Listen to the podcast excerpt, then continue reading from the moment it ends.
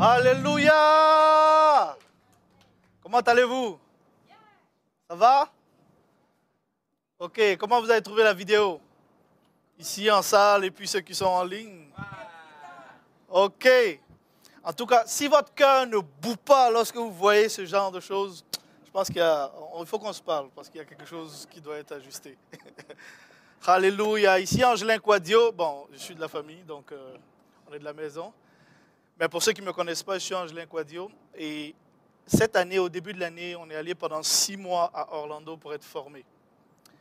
Et pendant cette formation-là, cette formation est déjà en train de porter du fruit. Parce que comme vous l'avez vu, les trois, les trois, il y a trois, pendant trois semaines, une portion de l'équipe avec qui on est parti se former, on était 50 personnes, et une portion de l'équipe avec qui on est parti se former, ont été en Tanzanie pour une campagne d'évangélisation. Et 20 personnes, pendant trois semaines, il y a eu 165 000 personnes qui ont donné leur vie à Jésus-Christ.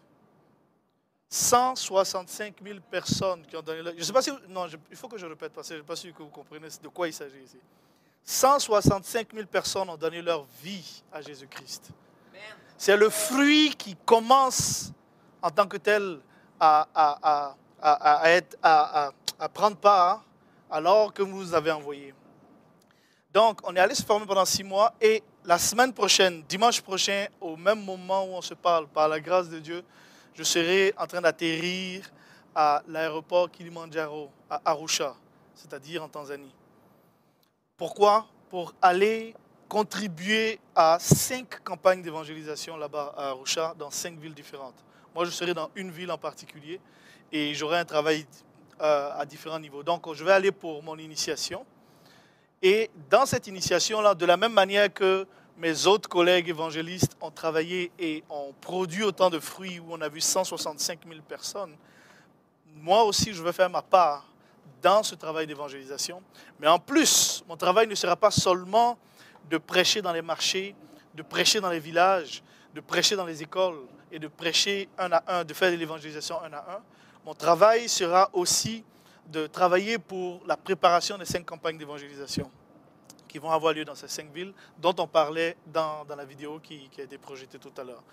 Donc, et dans ce travail-là, en plus de ça, il y aura aussi certainement un travail en fonction de ce qui sera, en fonction du besoin. Il y aura aussi aller au niveau des médias, euh, faire de la promotion de l'événement, des croisades d'évangélisation. Et aussi, je vais aller pour prêcher dans les églises, pour mobiliser les églises, pour qu'ils puissent emmener leurs amis, emmener des personnes qui ne connaissent pas Jésus-Christ encore, pour qu'on annonce l'évangile et que ces personnes-là soient sauvées. Mais non seulement ça, il y a aussi un travail au niveau des séminaires où on va euh, travailler pour organiser des séminaires de jeunes, de femmes, etc. Et aussi préparer la vision à long terme. Donc, à court terme, c'est de mobiliser les, églises, mobiliser tous les gens et aussi prêcher l'évangile. Mais aussi, à long terme, c'est de faire en sorte qu'en Tanzanie, après que la campagne de Christ for All Nation aura lieu, que la ville et le pays soient complètement transformés. Donc, on va aussi former des évangélistes locaux pour qu'ils apprennent à prêcher l'évangile. Amen. Alléluia. Donc, ça, c'est un, un survol rapide de ce qui est là. Et avant de commencer, j'ai un cadeau. Ah, je suis sûr que Pasteur Junior, André Junior ne s'attendait pas à ça. Je ne sais pas si on le voit à la caméra. Ok, super. J'ai un cadeau. Et ça, c'est un cadeau, c'est une œuvre d'art unique. C'est une œuvre d'art unique sur laquelle le premier bootcamp pour l'évangélisation qui a été fait, ça, ça représente cette œuvre-là. Et euh, mon épouse Rachel et moi faisons partie justement de deux des 50 évangélistes qui ont été formés à ce moment-là. Et dans cette œuvre d'art-là, on voit une grande carte ici de l'Afrique, mais juste en arrière, je ne sais pas si on le voit bien, mais il y a, plusieurs représentations de personnes. Donc vous avez d'abord des flèches enflammées qui partent. Ça, les, il, y a, il y a une cinquantaine de flèches qui représentent les 50 évangélistes qui vont prêcher l'évangile avec feu et passion pour Jésus-Christ pour aller changer plusieurs situations partout dans le monde et aussi euh, les, âmes qui vont être sauvées. Donc il y a des images de différentes personnes. Et n'oublions pas que SIFAN, Christ Foundation, c'est un ministère qui, au début de l'année, avait 80 millions de personnes ont donné leur vie à Jésus-Christ à travers ce ministère. Ça compte même pas ce qui est en train de prendre place actuellement. Je reprends, 80 millions de personnes ont donné leur vie à Jésus-Christ au cours des derniers 40 ans. Et la vision dans laquelle on travaille, nous, c'est que ce nombre de 80 millions va être doublé dans les 10 prochaines années. Donc, le travail qui a été fait en 40 ans, la stratégie qui est de former les évangélistes et de les envoyer partout dans le monde, c'est de multiplier ce nombre-là pour aller jusqu'à 150 millions de personnes qui vont donner leur vie à Jésus-Christ au cours des dix prochaines années. Donc, pourquoi je vous parle de ça? C'est d'abord pour, faire, pour donner ça en cadeau à l'EVA, parce que l'EVA, c'est notre maison.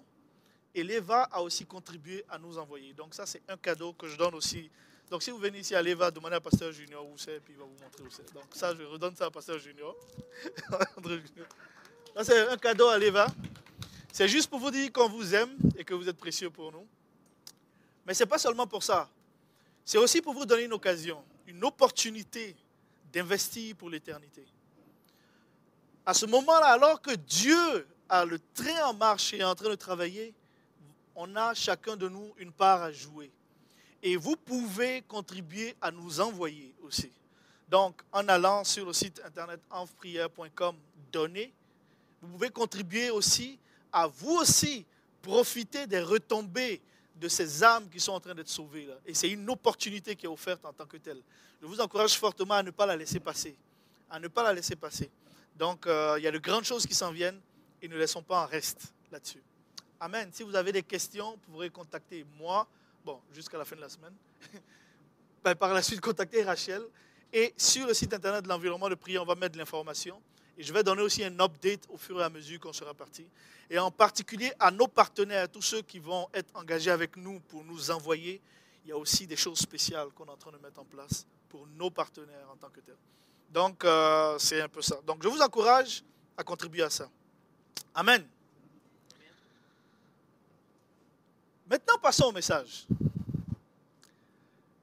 Et aujourd'hui, je vais commencer par, lire un verset. La Bible dit dans Luc 19, au verset 10, et c'est le Seigneur Jésus qui parle, il dit, car le Fils de l'homme est venu chercher et amener au salut ce qui était perdu. La version française courant dit, car le Fils de l'homme est venu chercher et sauver ceux était perdu. Avant d'aller plus loin, j'ai prié. Et puis on, va, on va plonger un peu plus dans ce contexte-là. Père Saint, nous bénissons ton nom. Et nous sommes en feu lorsqu'on voit des âmes qui sont sauvées. Alors que le monde est en train de dire qu'on ne peut rien faire, toi, tu nous dis, allez-y, il y a des choses à faire. Et le Saint-Esprit est en train de bouger en ce moment. Et des vies sont en train d'être changées. Et des âmes sont en train d'être sauvées en ce moment. Et nous ne voulons pas rester en reste, mais nous voulons nous impliquer, nous investir dans ton œuvre. Mais pour aujourd'hui, Seigneur, tu as un message particulier pour nous, parce que tu veux ressusciter et ramener des choses qui étaient perdues dans nos vies. Et c'est ce que tu vas faire aujourd'hui. Et je bénis ton nom. Et que ceux qui entendent le son de ma voix, dites, aujourd'hui, ma vie va prendre un tournant différent. Aujourd'hui, ma vie va prendre un tournant différent. Alléluia. Merci pour les grandes choses que tu fais. Au nom de Jésus-Christ. Amen. Amen. OK. J'ai une histoire pour vous. Il y avait un jour un jeune homme qui était perdu, un enfant qui était perdu. Il s'était promené et puis il était arrivé dans un endroit et il ne retrouvait plus son chemin pour repartir chez lui à la maison. Et donc il se mettait à pleurer et il pleurait, il pleurait. Alors qu'il pleurait, il y a un monsieur qui est passé et qui lui a dit, mais qu'est-ce qui, va, qu'est-ce qui, qu'est-ce qui ne va pas, mon fils? Qu'est-ce qui ne va pas? Peux-tu me parler? Qu'est-ce qui ne va pas Et le jeune homme lui a dit, je suis perdu. Je ne sais pas où je suis et je ne sais pas où est ma maison. Et je suis complètement perdu, je ne retrouve plus mon chemin. Et il pleurait, il pleurait. Et le monsieur était à côté, il a regardé, il lui a dit, est-ce qu'il y a quelque chose au moins dont tu te souviens qui est autour de ta maison ou qui est proche de ta maison? Et l'enfant pleurait, pleurait. Puis arrivé un moment, il a, il a arrêté de pleurer. Et il s'est mis à réfléchir. Il a dit, oui. Je me souviens que, je sais que proche de ma maison, il y a un bâtiment sur lequel il y a une croix. C'est tout ce dont il se souvenait. Il y a un bâtiment sur lequel il y a une croix. Et lorsqu'il a dit ça, le monsieur savait de quoi il s'agissait. Le monsieur l'a tranquillement pris et l'a ramené jusqu'au bâtiment sur lequel il y avait une croix. Et lorsque l'enfant a vu le bâtiment sur lequel il y avait une croix, il a retrouvé son chemin pour rentrer chez lui à la maison. Amen. Pourquoi je vous parle de ça? Cette semaine, euh, alors que je, je, finis un temps de prière, et j'étais allé me coucher, pendant que je partais me coucher, Dieu a commencé à me parler. Et il a commencé à m'expliquer une situation de ma vie dans laquelle j'avais une certaine interprétation. Et je croyais que je m'étais trompé, que je m'étais complètement perdu. Et Dieu m'a donné une autre explication pour la même situation. Et il m'a dit, cette situation que tu vois comme quoi tu avais complètement mal agi, tu voyais seulement le mal là-dedans et tu voyais la détresse là-dedans, laisse-moi te dire qu'à ce moment-là, tu, étais en train de combattre un démon qui était très fort, mais tu as réussi à avoir la victoire. Et je vous dis, mes sujets de douleur se sont transformés en un instant. J'étais tellement content que Dieu dise, tu as combattu un démon qui était assez fort et tu as gagné la victoire. Et alors que j'étais là, Dieu a continué de me parler puis il dit, le tout est une question de perspective. La question est, tu ne sais pas ce que tu ne sais pas. Ce n'est pas une question, mais c'est l'affirmation que Dieu me disait. Il dit, tu ne sais pas ce que tu ne sais pas. En d'autres termes, il y a des choses que, expérimentées dans ma vie et je l'interprétais d'une certaine façon, avec mes yeux physiques, avec mon interprétation physique. Mais Dieu me parlait d'un point de vue spirituel. Pour dire cette situation que tu regardais d'un point de vue physique, spirituellement, il y avait, il y avait un enjeu spirituel par rapport à ça. Donc tu voyais juste les choses physiques, mais spirituellement, il y avait des choses qui prenaient place et bravo mon fils, tu as gagné la bataille. Et alors que je, je continuais de réfléchir, il continuait de parler à mon cœur, et puis m'a amené l'exemple du roi David. Et c'est ça que je veux prendre pour, pour expliquer un peu. Qui est le roi David? Et comment est-ce que les gens voyaient le roi David? Si je vous dis le roi David, à quoi est-ce que vous pensez? Plusieurs vont dire, je pense à David et Goliath. Celui-là qui est ce grand héros qui a lancé sa, avec sa fronde, qui a lancé une pierre et qui a abattu le géant Goliath. Plusieurs voient David comme ça. Mais est-ce que vous réalisez que dans la Bible, ce n'est pas tout le monde qui voit David de la même manière? Et c'est ça mon point. Donc, on va faire un petit tour par rapport à l'histoire du roi David et par la suite, je vais atterrir un peu. Le point est, vous ne savez pas et, tu ne sais pas ce que tu ne sais pas. Quand on prend le roi David, lorsque, imaginez, lorsque David était, avant de combattre Goliath, il se promenait et puis il arrivait là, je pense que ça vaut la peine de lire un peu ce terme, de comment son frère a appelé le roi David. Donc, donc lorsque David est arrivé pour voir le roi est arrivé pour, pendant la guerre et qu'il y avait une guerre et que Goliath était en train d'insulter le peuple de Dieu. David se promenait là et à chaque mois, à chaque moment, disons pendant 40 jours, il y avait Goliath qui insultait tout le monde. Et lorsque David est arrivé, il y avait son frère. Donc, la Bible dit dans 1 Samuel 17, verset 28, lorsque son frère aîné Eliab entendu David discuter avec les soldats parce que David arrivait puis posait des questions à son frère et euh, aux différents soldats. Voilà comment son frère voyait David. Lorsque son frère aîné Eliab l'entendit discuter avec les soldats, il se mit en colère contre lui. Il dit Que viens-tu faire ici? Et à qui as-tu laissé nos quelques moutons dans la steppe? Je te connais bien, toi, petit prétentieux. Et je sais quelles mauvaises intentions tu as dans ton cœur tu n'es venu que pour voir la bataille. Donc, comment son frère voyait David Comme un petit prétentieux? Qui avait un cœur mauvais. Mais pourtant, c'est le même David que quelques, temps avant, Dieu avait oint. Et Dieu a dit, j'ai trouvé David un homme selon le cœur de Dieu. Mais son frère a dit, il est un prétentieux. Donc, mon point est, David est interprété d'une certaine façon par son propre frère, qui le considère prétentieux et considère que les intentions de son cœur sont mauvaises. Une autre manière de voir, c'est aussi qui est David. Comment d'autres personnes voyaient David. Je fais un fast-forward rapide. Le fils de David, l'un des enfants de David qui s'appelait Absalom, qui a fait un coup d'État pendant que David était devenu euh, roi. Il a fait un coup d'État, mais dans le contexte dans lequel il a fait son coup d'État, il y avait la sœur d'Absalom qui avait été agressée par Amnon. Et David n'a rien dit. Je suis certain que pour Absalom, lorsqu'il a regardé David, il a dit, c'est un homme qui est faible. C'est un homme qui n'a pas de valeur. C'est un homme qui ne vaut rien. C'est un vieillard certainement. C'est pour ça qu'il a été poussé à faire un coup d'État. Donc, je ne sais pas où vous êtes, où vous en êtes actuellement.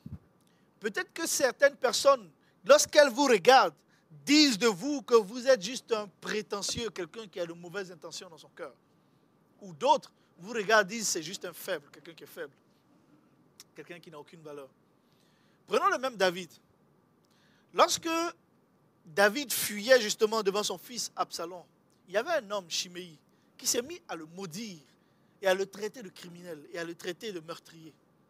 Donc pour Chiméi, qui était David? Un criminel et un meurtrier. Peut-être que d'autres personnes vous voient et la seule chose qu'ils regardent en vous, c'est toutes les mauvaises choses que vous avez faites. Vous êtes juste un bon à rien. C'est ce que certains disent. C'est comme ça qu'ils vous voient. Et je vais un peu plus loin. Imaginez un peu, on parle de criminels et tout, mais David, lui, lorsqu'il devait se marier, lorsqu'il venait juste après la situation avec Goliath et qu'il devait se marier avec la fille du roi, le roi lui a mis une condition. Il lui a dit, je veux 200 prépuces de Philistins. Eh, je veux 100 prépuces de Philistins. Je ne sais pas si vous savez, mais pour obtenir un prépuce de Philistins, tu ne vas pas poser la question au Philistin pour lui dire, peux-tu me passer ton prépuce, s'il te plaît?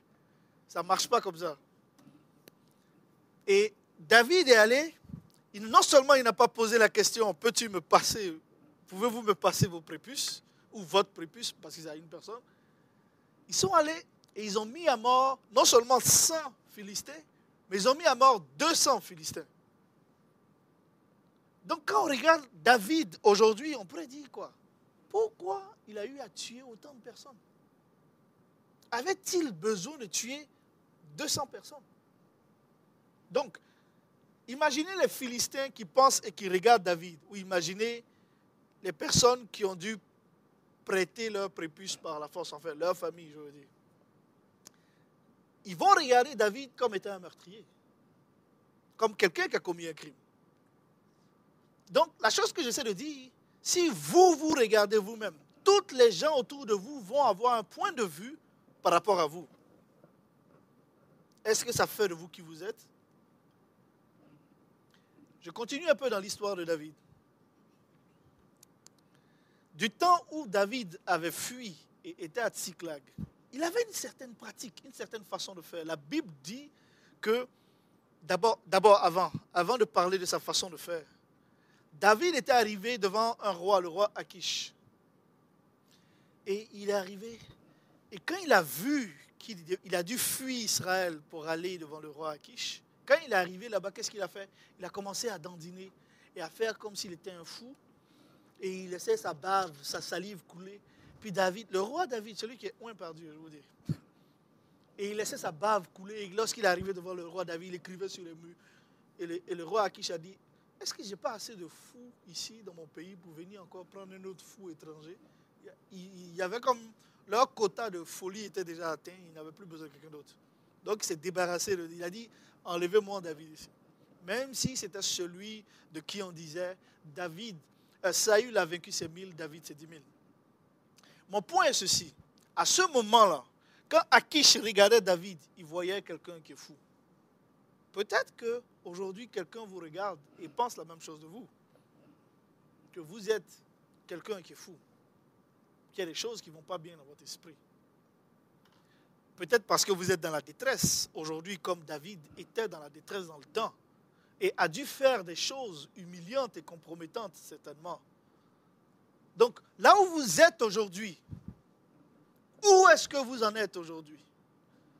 Comment vous vous voyez vous-même? Parce que David lui-même, comment est-ce qu'il se voyait? Parce que là, je parlais de comment d'autres personnes voient David. Mais David lui-même, comment est-ce qu'il se voyait? À ce moment, lorsqu'il jouait les fous, il se voyait comme quelqu'un de complètement désespéré.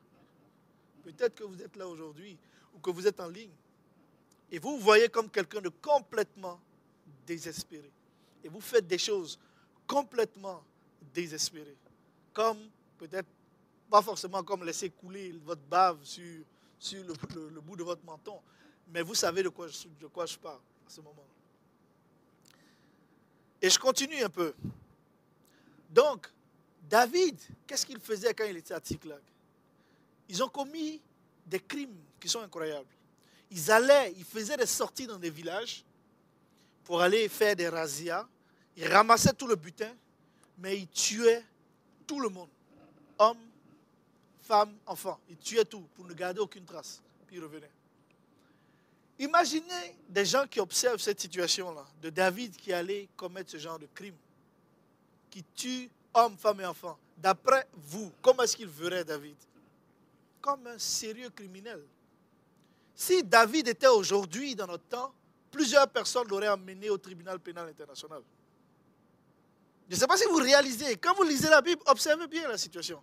Les gens auraient dit, imaginez, un, ça c'est mon, scénario à moi, quand je voyais, je lisais toutes ces histoires, ils vont dire peut-être dans le journal, imaginez David un, chef d'armée ou, je sais pas moi, un, chef de milice qui sont allés faire des razzias dans un village. Ils ont tué tous les habitants. D'ailleurs, il n'y a aucune trace, donc personne, aucun habitant ne pouvait témoigner. Et c'était un peu sa stratégie. Mais n'empêche, c'est ce qu'ils faisaient. Et là, ils allaient peut-être le traduire auprès du tribunal pénal international. Donc, où est-ce que vous en êtes aujourd'hui? Peut-être que vous avez réellement commis des fautes. Et à ce moment-là, des gens sont prêts à vous traduire devant n'importe quel tribunal. Parfois, c'est le tribunal des critiques devant lequel ils vont vous traduire. Et ils vont vous critiquer et dire des choses à votre sujet qui vont être vraiment pas beaux ou pas belles. Et je continue un peu avec l'histoire de David. Comment est-ce que d'autres personnes voyaient la situation? J'ai trouvé un passage vraiment intéressant dans 1 roi 11, verset, à partir du verset 14. Et ça dit, l'Éternel suscita un adversaire à Salomon Hadad, l'édomite, un descendant de la famille royale d'Édom. Jadis, au temps où David avait combattu les Édomites, euh, Joab, son chef d'armée, avait enterré les morts et tué tous les Édomites de sexe masculin.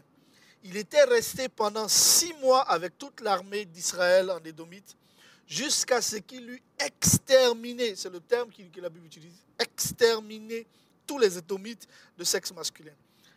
Hadad, qui à l'époque était un jeune garçon, avait cependant réussi à s'enfuir en Égypte avec quelques édomites, serviteurs de son père. Et quand je lisais cette histoire, pour Hadad, l'édomite, quand il pense à David, d'après vous, il pense à quoi? À quelqu'un qui a exterminé tous les membres de sa famille. C'est comme ça qu'il voit David. Donc nous, on peut voir David d'une certaine façon, mais lui, quand il voit David, quand il pense à David, c'est comme un criminel. Est-ce que vous êtes toujours avec moi? Ok. En ligne, vous êtes toujours avec moi? Si vous êtes avec moi, bougez votre main. ok. Autre chose, David était dans, dans une ville nommée Tiklag pendant longtemps, pendant la période de son exil, jusqu'à ce qu'il devienne roi.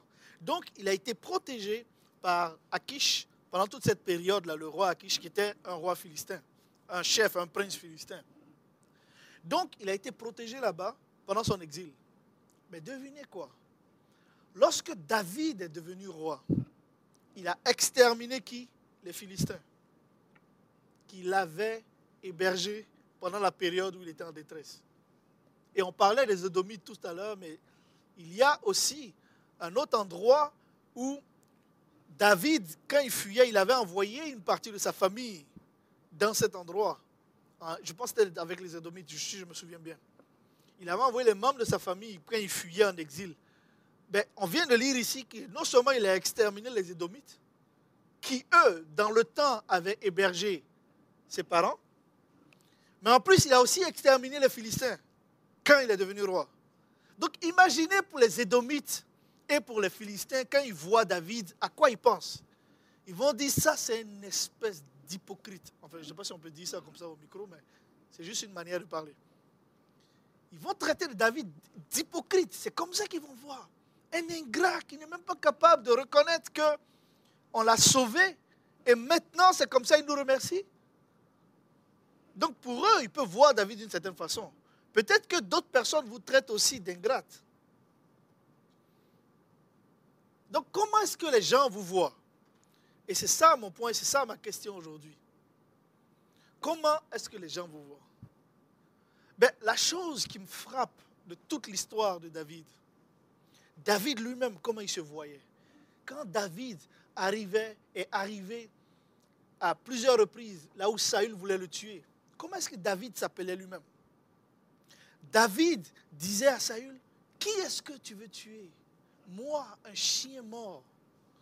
David lui-même s'appelait, il parlait de lui comme étant un chien mort. Peut-être que vous vous regardez, la manière dont vous vous voyez, vous vous appelez vous-même un chien mort. Et vous vous traitez de toutes sortes de noms qui n'ont vraiment rien à voir avec la manière dont Dieu vous voit. Et la chose que j'aime dans l'histoire de David, c'est que même si d'autres personnes voient David d'une certaine façon, même si David lui-même se voit d'une autre façon. Dieu voit David d'une autre façon. Dieu dit de David, il est mon serviteur, il est l'homme selon le cœur de Dieu. Et je vais vous dire, aujourd'hui, si vous avez accepté Jésus, laissez-moi vous dire une chose. Vous regardez votre situation d'une certaine façon, mais Dieu dit de vous, vous êtes saint. Vous êtes un saint. Pas à cause de vos propres efforts. Vous êtes saints à cause du nom et du sang que vous portez. Vous avez un sang royal qui est le sang de Jésus-Christ. Et ce sang de Jésus-Christ change qui vous êtes. Alléluia. La Bible dit dans 1 Jean 1 que sommes, si nous, nous sommes en Jésus-Christ, son sang nous purifie. Son sang nous purifie et nous justifie. Et c'est ça aussi que je veux, je veux ressortir. Donc votre nature ne dépend pas de ce que les gens disent de vous quand vous avez accepté Jésus. Votre nature et qui vous êtes ne dépend même pas de ce que vous-même dites de vous. David se voyait comme un chien mort. David se voyait comme un fou désespéré qui n'avait aucun espoir à certains moments de sa vie. Mais Dieu, quand il voyait David, il dit, il est mon serviteur. Et même pendant le temps où David était dans le désert complètement perdu et commettait tous ses crimes, quand on regarde la chose qui m'a frappé, quand on lit la Bible et on regarde, je pense que c'est dans un roi où la, où la Bible dit que de toute sa vie, David a, plu à Dieu. Sauf dans l'affaire d'Uri, le Hittite. Et j'ai regardé cette histoire et ça m'a impressionné. J'ai dit quoi? De toute sa vie, David a plu à Dieu, sauf dans l'affaire d'Uri le Hittite. Ce qui veut dire que les 200 prépuces de Philistins qui ont été pris de force, parce qu'on ne peut plus dire prêter dans ce cas parce qu'il ne les a pas rendus. Les 200 prépuces de Philistins, ça compte. Dieu n'a même pas tenu ça en compte. Ce qui veut dire que toutes les razzias que David a faites dans plusieurs villages, Dieu n'a même pas tenu ça en compte. Ce qui veut dire que tous les mensonges qu'il a faits, Dieu n'a pas tenu ça en compte dans le point final. Et puis, je suis impressionné par la manière dont Dieu voit les choses. Et laissez-moi vous dire, votre histoire et mon histoire n'est pas déterminé par la manière dont ce que les autres disent de vous. Votre histoire et mon histoire n'est pas déterminée par ce que moi-même je dis de moi ou ce que vous-même dites de vous. Votre histoire et mon histoire sont déterminées par ce que Dieu dit de nous. Et c'est ça la réalité qu'il nous faut regarder. Et je vais, je vais même un peu plus loin. David a eu tellement d'impact que le Seigneur Jésus a appelé quoi? Le fils de David. Imaginez, Dieu envoie son fils, le Seigneur Jésus-Christ, qui n'a jamais péché. Et Dieu fait en sorte que son fils se fasse appeler du nom d'un homme que je viens de décrire quelques-unes de, quelques de ses frasques. Dieu ne l'a pas appelé le fils du criminel. Dieu ne l'a pas appelé le fils du menteur. Non, le fils de David. Parce que Dieu voyait en David l'homme selon le cœur de Dieu.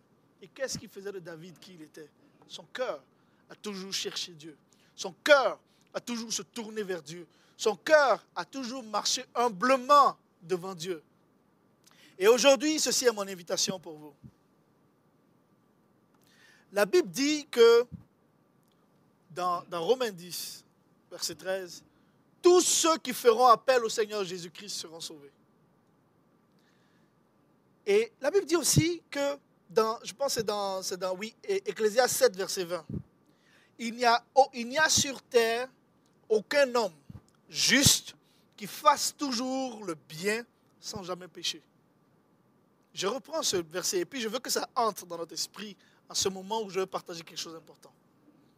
La Bible dit, il n'y a sur terre aucun homme juste qui fasse toujours le bien sans jamais pécher. Ecclésias 7, verset 20. Mon point est ceci. Laissez-moi vous dire, le problème, peut-être par lequel vous passez, n'est pas un problème lié au péché. Peut-être vous avez toujours cru que le problème était un problème lié au péché. Laissez-moi vous donner une nouvelle aujourd'hui. Votre problème n'est pas le péché. Mon problème n'est pas le péché. On vient de voir David aujourd'hui dont je viens de parler. Et on peut dire que la liste des péchés qu'il a commis, je ne pense pas que ça puisse équivaloir à ce que vous avez fait. Mais Dieu ne l'a jamais vu comme ça. Votre problème n'est pas le péché. Mon problème n'est pas le péché. Le problème se trouve où alors? Le problème se trouve dans la manière dont on se rébelle par rapport à Dieu. Lorsque notre cœur refuse de se tourner vers Dieu, c'est là où se trouve le problème.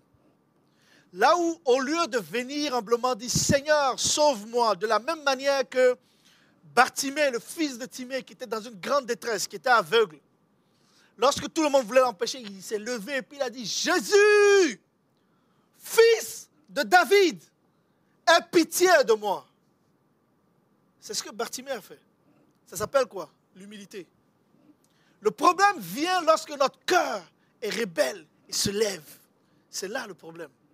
Le problème n'est pas le péché. Dieu a déjà la solution pour le péché, qui est Jésus-Christ à la croix, qui a dit tout est accompli. Le problème du péché est déjà réglé. Mais est-ce que vous êtes prêt à accepter la solution de Dieu? Ou est-ce que vous êtes prêt Ou est-ce que vous voulez vous-même trouver une solution à votre propre problème? Peut-être aujourd'hui vous êtes perdu. Et la raison pour laquelle vous êtes perdu, c'est que vous avez oublié le fameux bâtiment sur lequel il y a une croix. Et comme dans l'histoire que je racontais tout à l'heure, le jeune homme, lorsqu'il a retrouvé le bâtiment où il y a une croix, il a retrouvé son chemin à la maison. À quoi pourrait-on comparer la maison? La maison peut être comparée au lieu de sécurité, au lieu de paix. C'est là que se trouve la maison. Au lieu où on, est, on, a, on, a tous nos besoins qui sont répondus. Si vous trouvez que vous n'avez pas vos besoins qui sont répondus, recherchez où se trouve le bâtiment où il y a une croix, mais surtout, recherchez celui qui était sur la croix. Parce qu'aujourd'hui, laissez-moi vous dire, Jésus, le Fils de Dieu, n'est plus sur la croix. Quand il était sur la croix, il a dit, tout est accompli. Tout est accompli. Le problème du péché est réglé. C'est accompli. Donc le problème n'est pas au niveau du péché. C'est où est-ce que vous en êtes? Est-ce que vous allez vous humilier pour repartir à la croix? Ou est-ce que vous allez rester là où vous êtes? Il y a un passage qui me frappe à chaque fois dans la Bible, et puis je vais terminer là-dessus. La Bible dit dans Romains 10, et ce verset, à chaque fois que je le lis, je suis vraiment impressionné. Dans Romains 10, permettez-moi juste de, le lire rapidement et puis on va terminer là-dessus. La Bible dit dans Romains 10, écoutez bien ça, versets 1 à 4. Et c'est Paul qui parle en parlant du peuple d'Israël. Il dit, frère, je souhaite de, je souhaite de tout cœur que les Israélites soient sauvés. Et ce que je demande instamment à Dieu, et c'est ce que je demande instamment à Dieu dans mes prières. Verset 2. Car je leur rends ce témoignage. Ils ont un zèle ardent pour Dieu, mais il leur manque le discernement. En méconnaissant la manière dont Dieu déclare les hommes justes, et en cherchant à être déclarés justes par leurs propres moyens, ils ne se sont pas soumis à Dieu en acceptant le moyen par lequel il nous déclare justes.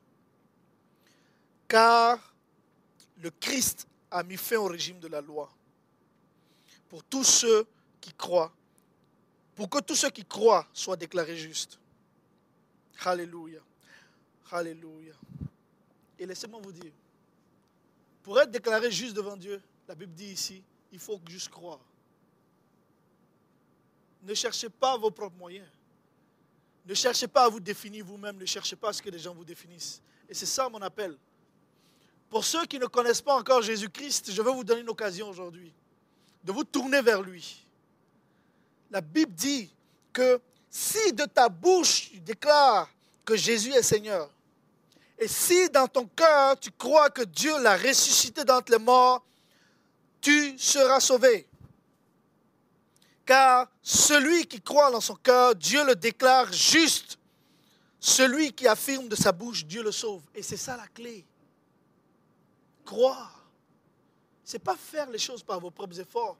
Donc si vous n'avez pas encore Jésus-Christ, je vous donne l'occasion en ce moment de dire, retournez à la croix.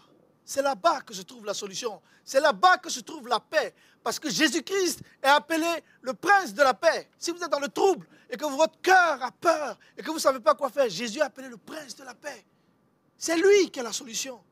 Il a déjà tout pourvu. Tournez-vous vers lui et il va changer votre vie.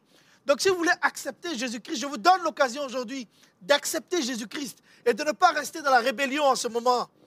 Tournez-vous vers Jésus-Christ et dites, Seigneur Jésus-Christ, je déclare dans ma bouche que tu es Seigneur. Et en ce moment même, je crois que Dieu t'a ressuscité d'entre les morts. Viens, sauve-moi, sauve-moi et délivre-moi. Pardonne-moi mes péchés et accepte-moi dans ta famille, accepte-moi dans ta maison. Et en cet instant même, si vous faites cette prière-là, vous êtes sauvés. C'est ce que la Bible dit. Ce n'est pas plus compliqué. Même un enfant de 5 ans peut être sauvé. Même un enfant de 4 ans qui commence à parler peut être sauvé. C'est tellement simple que Dieu s'est assuré qu'il n'y ait pas plus de complications. Vous n'avez pas besoin de PhD pour ça.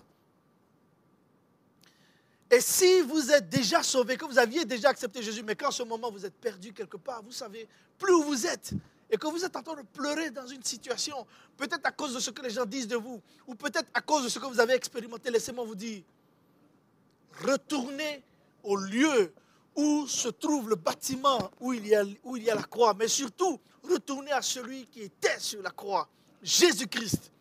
Mettez-vous à genoux en cet instant et ouvrez vos cœurs vers lui. Aujourd'hui même, il va vous procurer la paix. Aujourd'hui même, il va vous restaurer. À chaque fois que David s'est tourné vers Dieu, Dieu l'a aidé. Dieu est venu à son secours et Dieu est prêt à vous sauver encore aujourd'hui. Jésus qui a sauvé n'était pas seulement, n'est pas seulement un sauveur une fois, il est sauveur encore et encore et encore. Et c'est cela ce que je vais vous présenter aujourd'hui. Il veut vous sauver encore aujourd'hui. Tournez-vous vers lui et que la grâce de Dieu vienne sur vous. Alléluia.